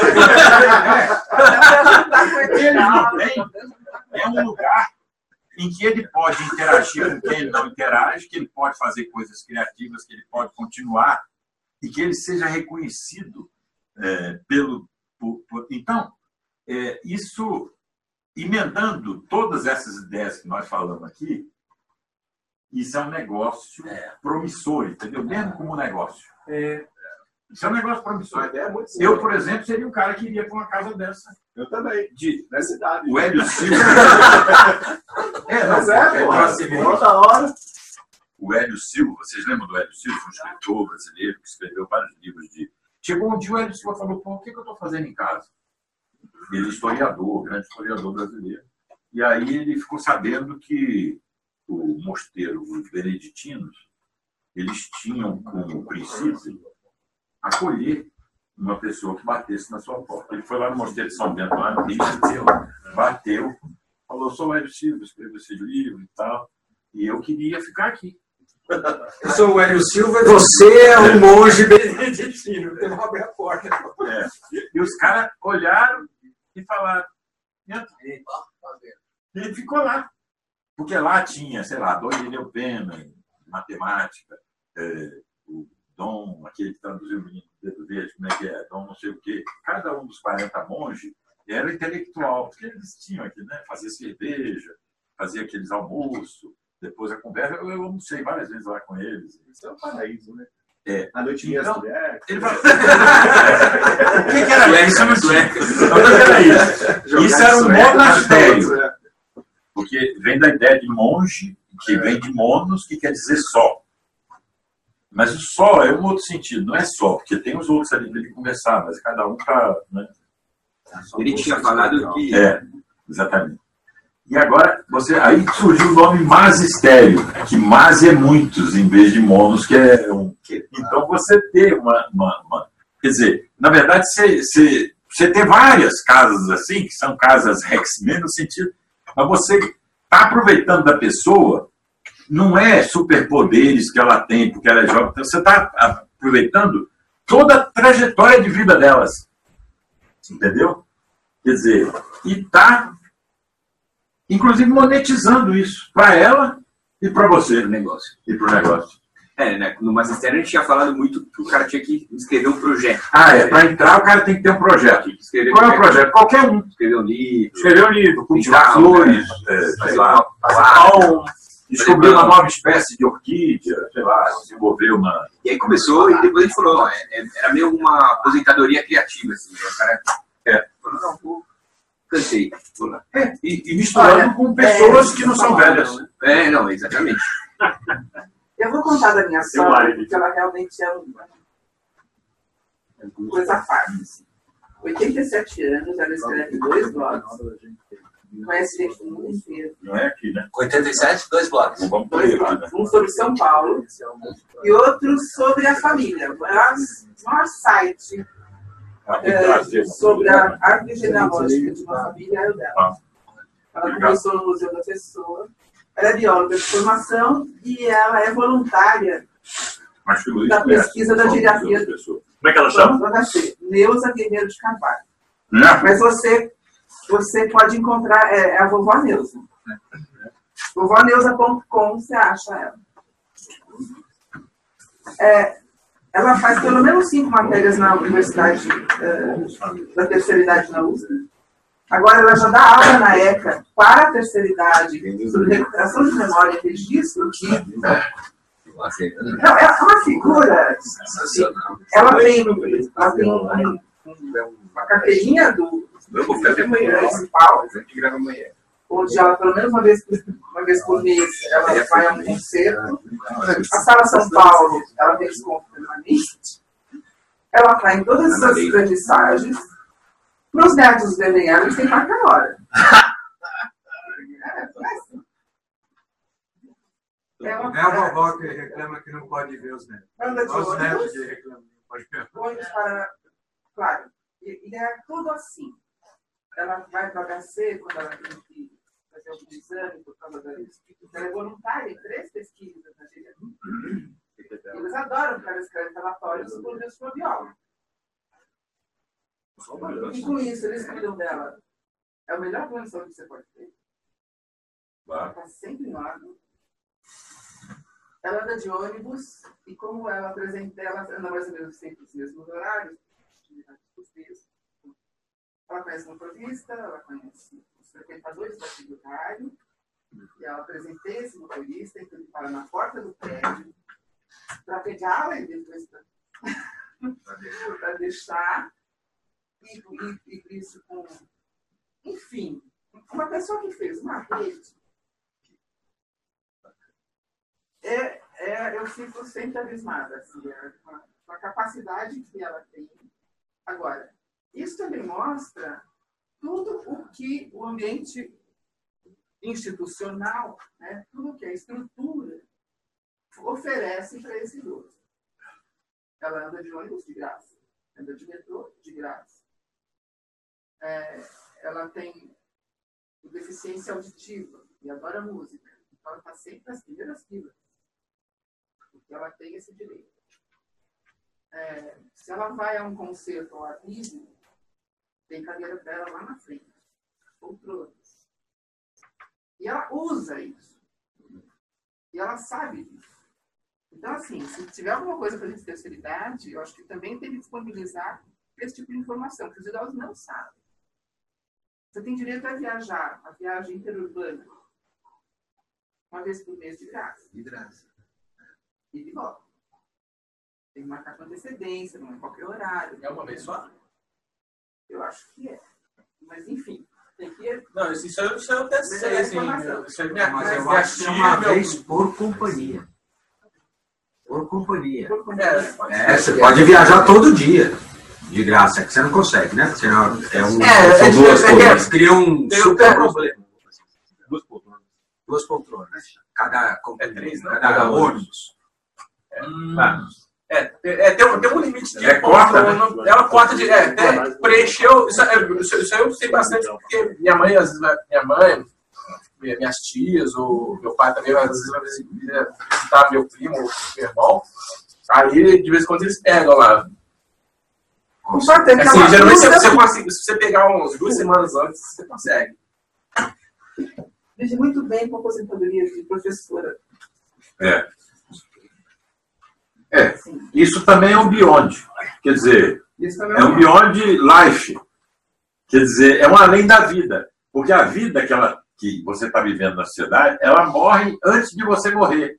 Uhum. Entendeu? Então é uma maneira de você não morrer enquanto está vivo. Pelo menos. É. Não é? É, é um além da vida para você. Só que não um além no astral. Lá no, tem uma coisa é, que o Bueno fala sempre que é muito, para o nosso trabalho é muito importante, que é a coisa de quem mora nas margens dos rios, né? Os caras nem sabem que tem rio. Sim. Eu moro. Ele está preocupado. Ele também. Ele está preocupado com quem mora na margem, porque as margens contam a história do rio. Então é muito maluco porque a gente consegue recuperar algumas histórias que estão mortas dentro das pessoas. É. Então você tem que primeiro reviver o rio na memória da pessoa, porque a pessoa matou o rio também. Não, ah, tá. você, você sai procurando, você bate na porta, uma pessoa, você diz, ah, a senhora mora aqui há muito tempo, ah, mora, quarenta anos, desde que eu casei e tal, a mulher tem sessenta e tal. Aí você fala, pô, então, a gente está procurando o rio, a gente se faz de gaiato, lógico.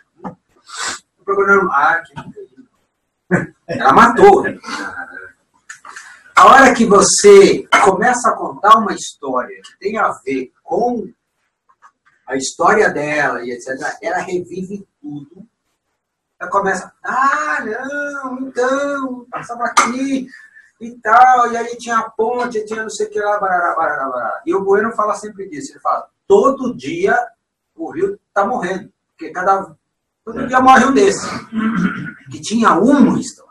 Mas que essa história pudesse ser a história.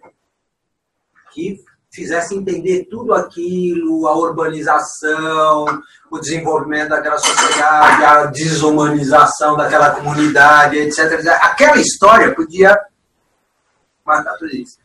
e ela é desconsiderada, aquela pessoa... Isso é desconsiderado. Se ela começar a falar sobre isso, por que, que as pessoas esquecem? Porque quando ela começa a falar sobre isso, isso é saudosismo, isso é gagá, hum. isso é... É o contrário. É o contrário. É. Né? Enquanto você devia estar ali, porque aquilo é uma fonte de vida humana, não, não de um... Você não está lendo uma tese de doutorado de alguém que estudou a história daquele bairro. É. Você está bebendo na fonte de quem namorou na beira do rio, já perdeu a virgindade atrás daquela moita, sei lá, né? Quer dizer, é humano, é o que faz entender é. realmente o que é aquilo. E ele fala disso sempre. Ele fala, pô, a gente tem que voltar lá no seu Antônio, porque a gente coleciona centenas dessas histórias. Né? histórias. Ele fala, pô, a gente tem que voltar lá no seu Antônio, tem que gravar ele falando que ele atravessava o Tietê para pegar a orquídea do outro lado, assim que ele conquistou a mulher dele em Pinheiros. Porque isso faz com que as pessoas se afetem. Porque conecta humanamente as pessoas e elas passam a se interessar pelo Tietê ou pelo Pinheiros e, e, e passam a ver aquilo como um rio. Estou dando um exemplo aqui só. Mas isso serve para qualquer coisa, lógico, né? E ele sempre fala sobre isso. No fundo, a ideia do Museu da Pessoa era uma ideia muito boa, né? Mas, mas é um museu. É um museu, né? Fica lá. Fica lá cada, é. Embora seja um museu, para ser um museu, é incrível. É. Mas é igual a gente fala é do Amorim, mais, né? É. O problema da escola Amorim é que ela é uma escola. É. O problema do Museu da Pessoa é que ele é um museu. É. Mas fora, tirando isso, é muito bom. É bom. É. Exatamente. É. Agora, eu estou pensando nessas coisas assim, do ponto de vista assim, quer dizer, o que interessa, pelo menos para mim, é rede de democracia, não é isso? Quer dizer, é criar novos mundos que sejam mais em rede, mais democráticos. É, porque é, dinamitar o mundo, se eu quis, se, quer dizer, se, eu, se a gente fosse fixar nisso, a gente tem que montar um tipo Alquedo assim. Eu topo. É. Você já está com a barba. Como a vaga do vídeo,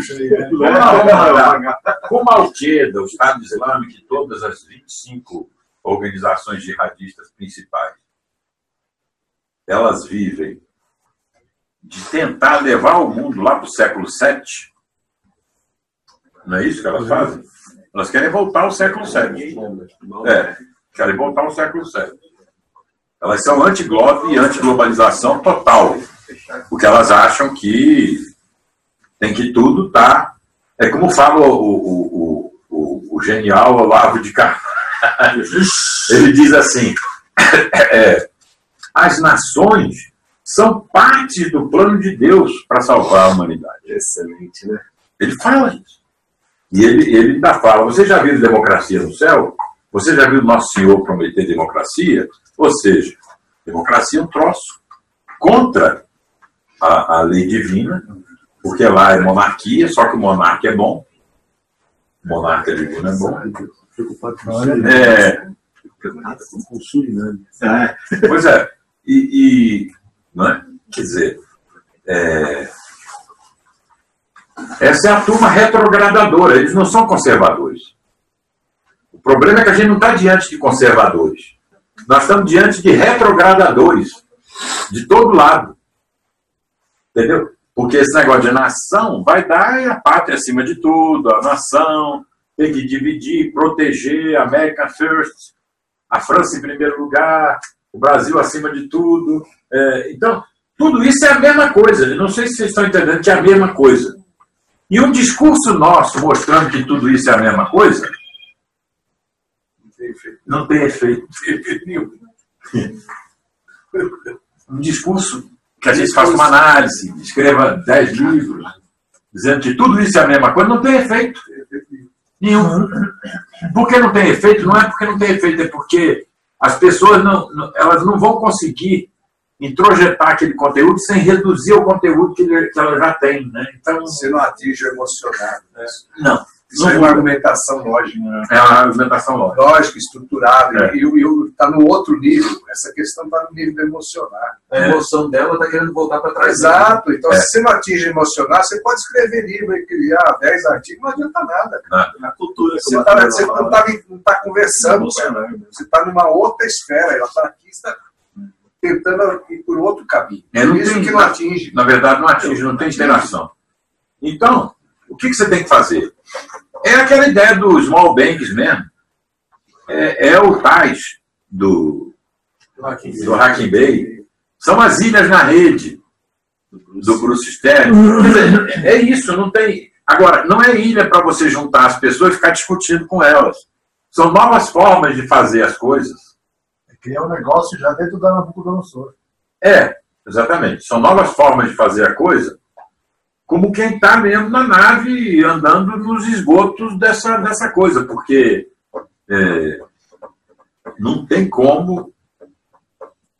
Agora a gente está vendo com mais contundência o tipo de mundo em que nós estamos.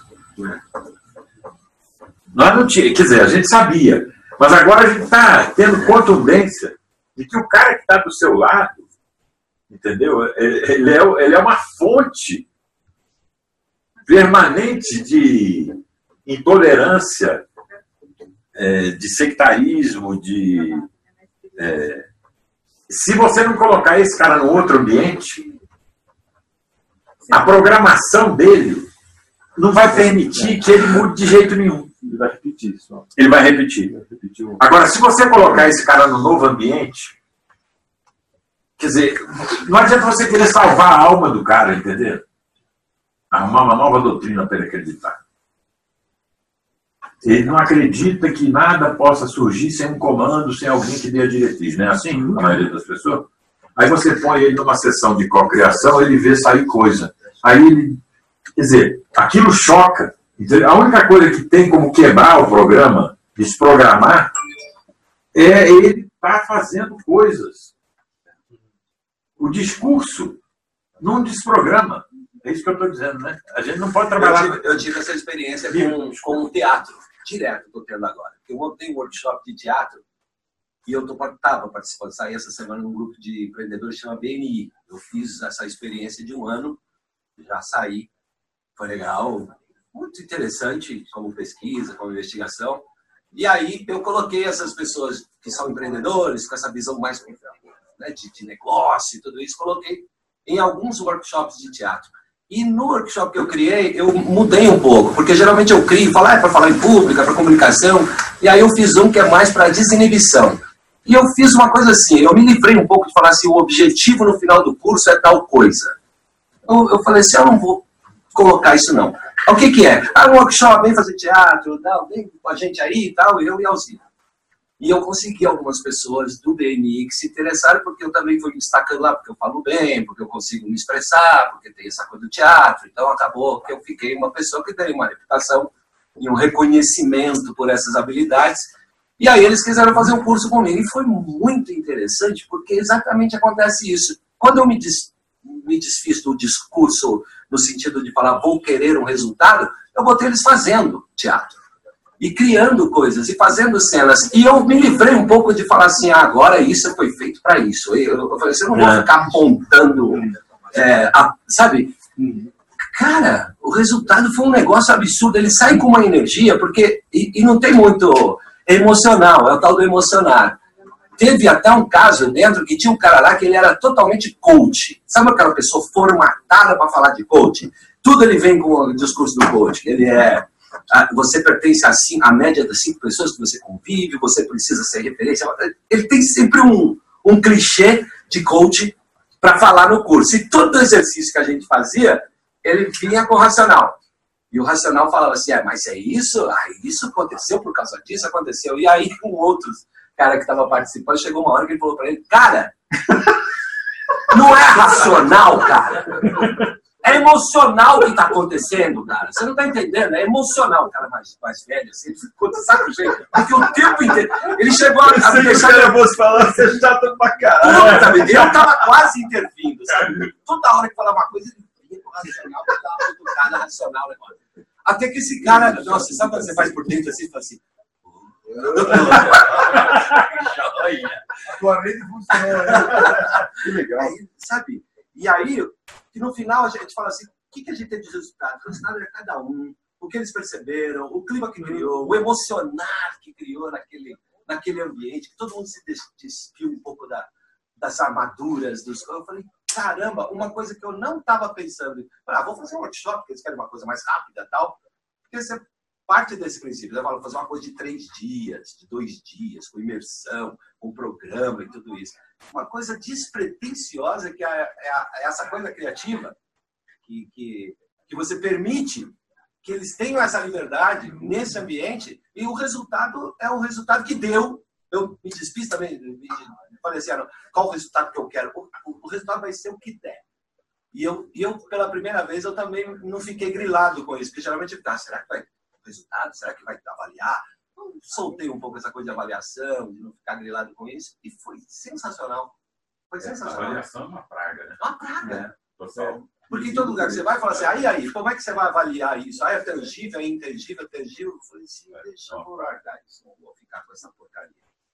E aí o resultado foi isso, porque eles entram no ambiente, eles têm que relacionar com o outro, eles têm que improvisar histórias. Ah, qual história? Ah, cria aí. Como assim cria aí? Cria aí, bicho.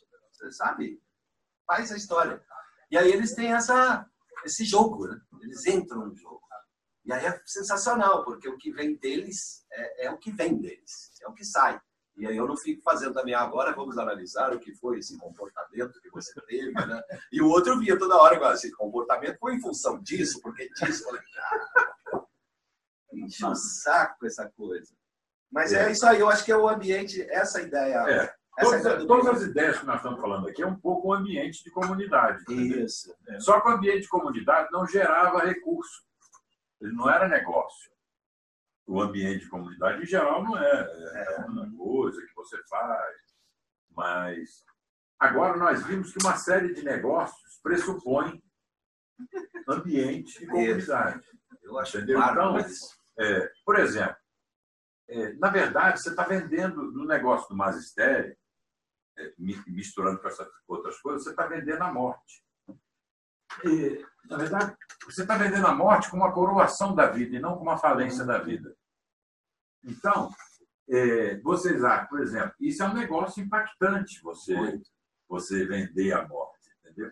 E, e você, você poderia abrir uma casa dessas, por exemplo, você pode pegar aqui um hotel que não tem muita ocupação e fazer, ó, cada cara que vai entrar aqui vai pagar cinco pau por mês, mas vai ter assistência médica, vai ter um ambulatório, vai ter espaço para ele criar, vai ter um lugar para ele andar, vai ter um outro, sabe assim? Acorda aí, come aí, tem tudo aí. É, hein?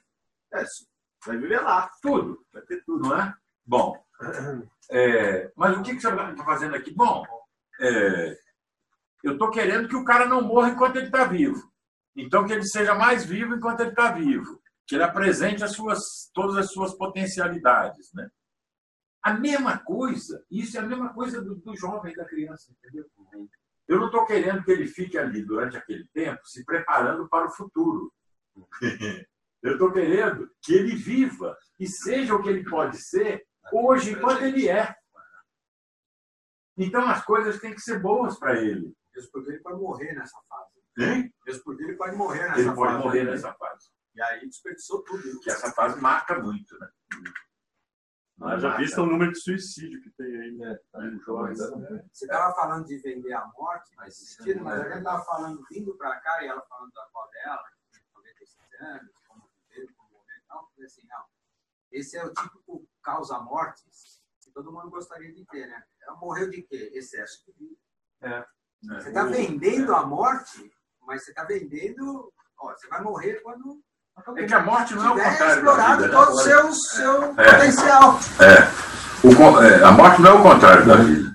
Né? Como ficou assim, né? A falência. ausência de vida. Hã? A ausência de vida. É, ficou com uma falência. O cara vai morrer porque fala. Ah, ele já está fudido mesmo. Não, é o topo, né? Hã? A morte é quando ele colecionou toda a vida que dava para colecionar. Exatamente. Então, Exatamente. A, a gente fala que o, o, o, a pessoa morre quando ela decaiu, né? Tem essa visão e tal. Você vai falar, não, a pessoa não. morre quando ela chegou no ponto que não, não tinha mais vida para conseguir colecionar. Ali é o, é o topo da vida dela, é. E não a decadência. Exatamente. Aí eu quero fazer isso aí. É uma coisa que me anima. Morrer? Não, essa coisa desse... Também. Mas não agora. Morreu, morreu o grão, como diz a, a fábula. Esse é o sentido de se preparar para morrer da filosofia antiga que falava. Você, o que, que é a sabedoria? Você se preparar para a morte, mas não é no sentido de você abdicar da vida. É você viver tudo em plenitude que você pode viver, né? Não é? E aí é como se fosse realmente, eu cheguei, fiz tudo e agora eu passo. Entendeu? Agora só falta a experiência da morte. É, agora só falta a experiência da morte. Ah, chegou na hora. E chegou na hora. Quer dizer, aí o medo da morte também ele começa a ser mitigado um pouco, porque o medo da morte é brutal, né? É, é. Então ele começa. E quem não tem medo da morte não é alguém que possa ser controlável pelo poder. É, poder é, medo... é, o poder é baseado basicamente esse, esse... no medo da morte. E se você não tem medo da morte, o poder não tem mais. Não tem mais poder sobre você, não é? Você pode fazer qualquer coisa, porque você não tem medo da morte, não é? Porque tudo que você faz é para não morrer. Eu quero andar com um revólver na cintura, porque se vier um filho da sua, eu tiro e mato ele antes que ele me mate. É o medo da morte, no fundo é o medo da morte. O, o, o Gilgamesh, eu ia falar agora, a epopeia do Gilgamesh é isso, né? O Gilgamesh vai lá com uma tapa e tal, e o, e o cara conseguiu a imortalidade.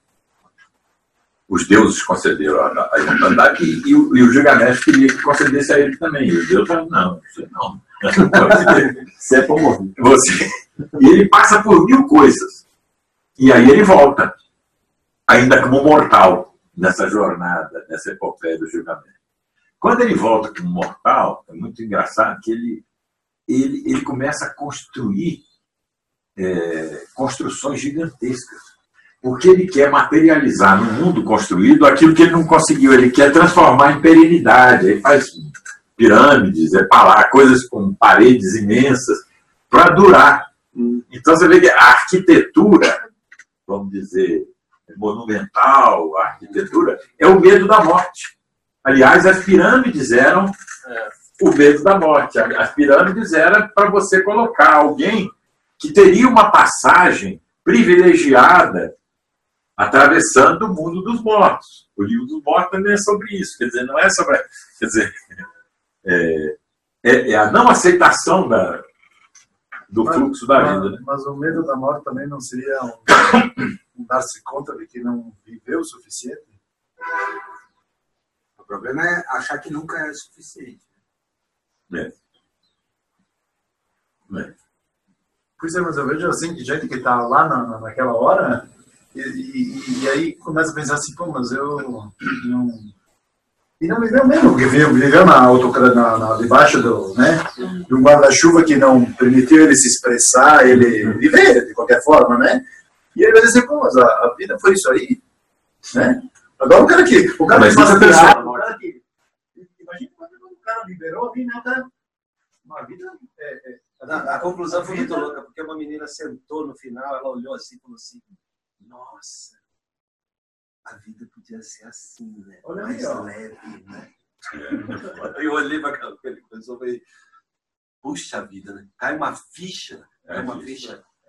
ficha. É, podia. O meu médico lá, o, o Ari, que é um médico assim, é muito um investigador lá do Einstein, ele dizia o seguinte para mim, que a maioria dos pacientes dele na idade, assim, já depois de cinquenta, assim, tinham exatamente a mesma reclamação.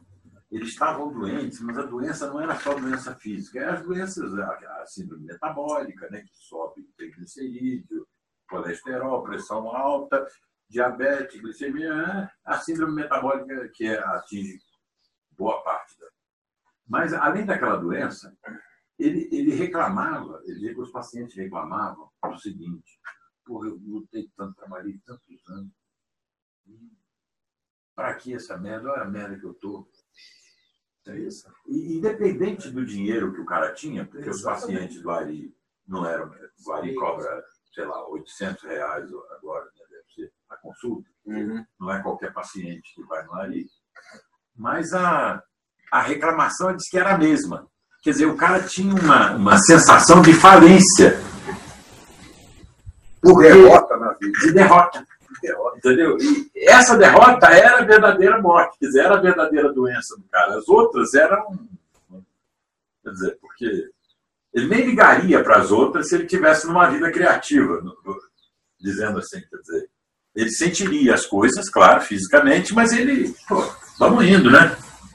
Então, aí quando chega nessa hora eu percebo, até porque tem idosos em casa que tem que cuidar, então a experiência tá viva ali, né? Mas é assim, ó, de, de convivência com outros idosos, é que eles eles estão fazendo um julgamento. Será que eu fui bom hum. ou não fui? Uhum. Uhum. E que também, claro, e você é medida que pode ser julgado depois da morte. É, não é o medo da morte, é o que vem depois. E esse julgamento ele se faz, porque também ele está prevendo que tem aquela outra instância que vai fazer esse julgamento é, também, né? É. E essa outra instância. Mas tem outros que dizem assim, eu vivi. Eu vivi. E com um sorriso. Assim. É. E lá, com, sem a perna, dor na perna, quebrado. Eu vivi. E aí é uma outra nuvem que está passando por aí, né? E o cara vai tranquilo. E o cara vai tranquilo. No século primeiro, antes de Cristo, é, começa a surgir a ideia que depois o helenismo, da separação entre alma e corpo, entre a vida depois da morte. E era uma coisa que era funcional para a desesperança dos judeus, porque tinha a lei e os judeus tinham que obedecer a lei. Mas a lei dizia o seguinte, o cara tem que ser bom, só fazer o bem. Tá, tá, tá. Aí os caras chegavam à seguinte conclusão, porra, mas eu... Eu obedeci a lei o tempo todo, fiz bem, fiz caridade, tá? O fulano que foi ladrão, tal, tá vivendo na babescamente e eu tô nessa merda. Não tem uma resposta para isso, a não ser você inventar uma outra vida depois da morte. Não tem uma resposta. Não, você tá passando tudo isso, mas aquele cara lá, ele vai se fuder quando ele... E você, você vai ter as recompensas todas... que você não teve nessa vida. Então eles inventaram, inventaram uma outra vida, porque era impossível responder essa desesperança. Por que, que eu devo, então, ser bom? Se eu sendo bom, eu só me fodo. Não, prejuízo. E a gente escuta esse discurso. Hã? Escuta esse discurso. Nossa. Não, mas é... Agora, ah, bom, roubar mesmo. Tá, é. Por que, que eu devo ser? É. Só existe essa merda aqui mesmo, então eu vou... É. Eu não tenho que ir. Estou pensando também que não precisa ser setenta virgem, podia ser metade.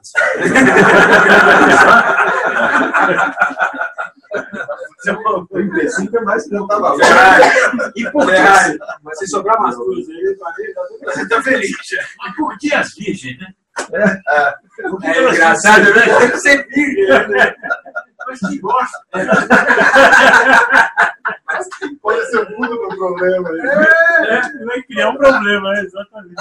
Capaz, capaz do negro ter subido para lá, viu a setenta e estão vídeo até hoje. Né? Não deixa mesmo. Deixa quieto aí.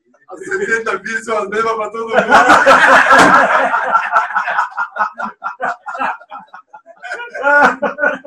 O cara de boa nem mexer, que eu tô com medo de estragar. Conseguiram setenta e ó. É que nem, é que nem é, tour turístico, né? É que nem tour de, de cidade de história. Aqui é setenta virgens. Ó, a live é o seguinte, hein?